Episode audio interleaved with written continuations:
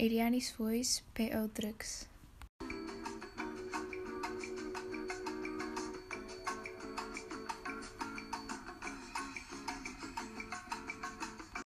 Goedemorgen, middag, avond iedereen en welkom bij een nieuwe aflevering van Eliani's Voice. Ik ben Eliane Zessa Zandbergen en ik zit op het Violet College Hillegom in de klas H4B6, schooljaar 2020-2021. Vandaag beginnen we meteen lekker actief en gezellig, maar het onderwerp van vandaag is het tegenovergestelde van dat.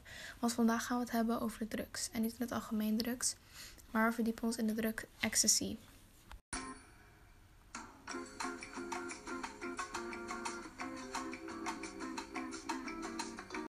Zelf weet ik niet zelf zoveel van de drugs, van de druk, behalve kleine details zoals aan, het, aan de druk zoals dat je aan de druk ecstasy niet zo verslaafd raakt. En dat ecstasy in Europa het meest wordt gebruikt in Nederland. Ja, dat wist ik ook niet, maar het is wel echt zo. Maar de dingen die ik nog echt specifiek wil weten van ecstasy zijn de volgende twee dingen. Hoe lang duurt het om van ecstasy af te kicken en wat voor effect heeft ecstasy op een zwangerschap? Aan het eind van de podcast komen die twee vragen weer voor en heb ik de juiste antwoord voor te hebben. Hoe ben ik aan de slag gegaan met de druk ecstasy? Ik ben aan de slag gegaan via research en informatie over ecstasy op te zoeken. En ik heb al veel, veel gevonden. Ik ga het aanpakken door over deelonderwerpen te vertellen, de informatie die ik heb gevonden met jullie, deel, met jullie te delen, een samenvatting geven, mijn vragen beantwoorden en vertellen over wat ik geleerd heb en wat mijn ervaring was. Laten we maar snel beginnen. De deelonderwerpen. Het eerste deelonderwerp dat we gaan bespreken is het onderwerp wat is ecstasy? Ja, wat is ecstasy nou precies? Ecstasy is een partydruk die mensen graag gebruiken om een ervaring op een feest of festival te verbeteren of extremer te maken. Ook heeft het een bewustzijnsveranderen en hallucinerende effect op je hersenen. Alles gebeurt in je hersenen. Als ecstasy wordt gebruikt, komen er twee delen in je, in je hersenen. Het eerste deel is serotonine en het andere deel is dopamine. In je hersenen in je hersenen wordt dat dus gebruikt. Door de dopamine wordt je energierijk en opgewekt. En dus heb je bijvoorbeeld veel zin om te praten en druk te zijn. En door serotonine heeft je stemming, concentratie en lichaamstemperatuur in bedwang. Daardoor kan je dus bijvoorbeeld warm en vlinders in je buik van krijgen. Als je ecstasy gebruikt, moet je goed opletten op de dosis. Want na gebruik van ecstasy krijg je een dip.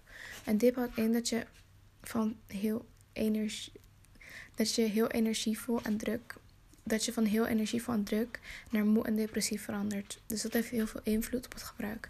Maar ik raad het zeker niet aan, dus doe het maar niet. Nu door naar het volgende onderwerp en dat is waarom gebruiken mensen ecstasy. Iedereen kan zijn eigen reden hebben. Misschien is het een uitweg van hun eigen leven of door groepsdruk. Want jongeren bieden andere jongeren vaak dingen aan. En door de groepsdruk kan iemand heel moeilijk nee zeggen. Of het kan nieuwsgierigheid zijn. Zelfs ik ben nieuwsgierig naar drugs, maar dat betekent niet dat je het gelijk moet doen. Ecstasy is natuurlijk ook een partydruk. Dus, als, dus mensen gebruiken het al heel erg snel als een motief om de druk te gebruiken. Want ja, ze zijn gewoon nieuwsgierig naar hoe het is en wat voor ervaring je ermee kan krijgen.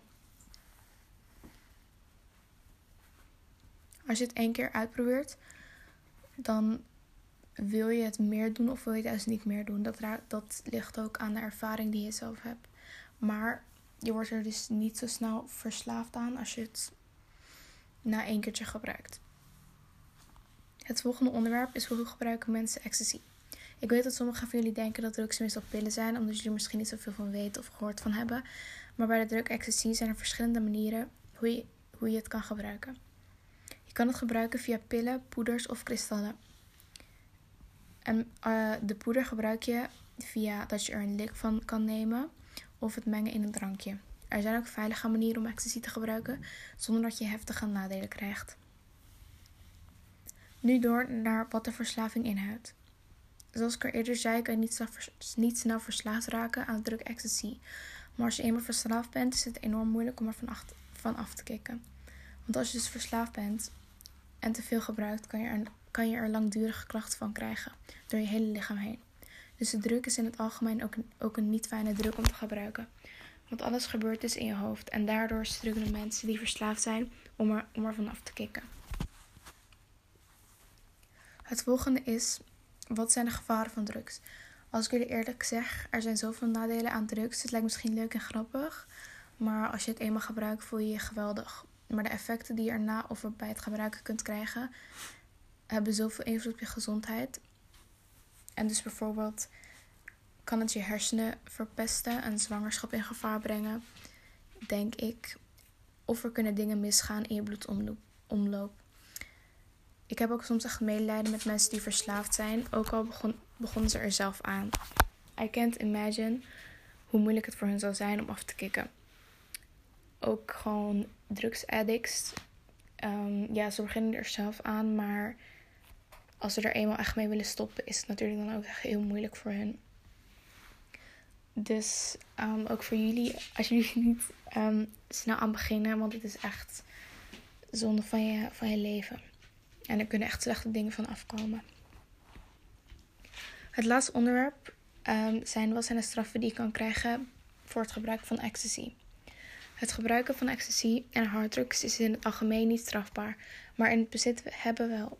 Als je meer dan, als je meer dan het gebruikshoeveelheid op zak hebt, kun je afhankelijk van de hoeveelheid die je bezit een boete krijgen of zelfs een gevangenis. Normaal gesproken wordt het bezit voor eigen gebruik van zowel harddrugs of softdrugs niet opgespoord en vervolgd, maar het ligt aan allemaal verschillende dingen. Nou, dames en heren, we zijn bijna aan het eind, dus hou nog heel eventjes vol. Alles waar we over gesproken hebben zijn de volgende dingen. Wat is ecstasy? Waarom gebruiken mensen ecstasy? Hoe gebruiken mensen ecstasy? Wat houdt de verslaving in? Wat zijn de gevaren van drugs? En wat zijn de straffen die je kan krijgen van het gebruik van ecstasy?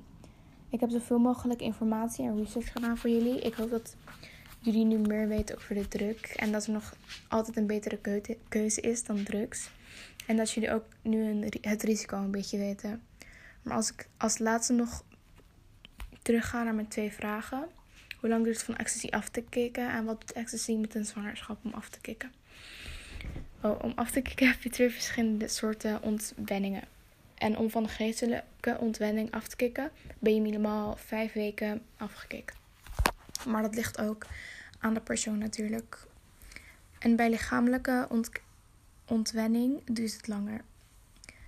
Die komen meestal in golven terug, dus het kan jaren duren, maar ook maanden of weken. Dat ligt aan je steun van anderen en je gezondheid. En over de zwangerschap. Ik ben er dus achter gekomen dat ecstasy geen effect heeft op mijn zwangerschap. Het kan niks beschadigen, dus je hebt er geen probleem mee tijdens je zwangerschap of wanneer je zwanger wordt. Nou, dat was het voor vandaag, beste kijkers. De opdracht, de opdracht drugs vond ik een interessante opdracht. Ik ben door deze opdracht veel meer dingen te weten gekomen. En ehm, niet alleen maar over ecstasy.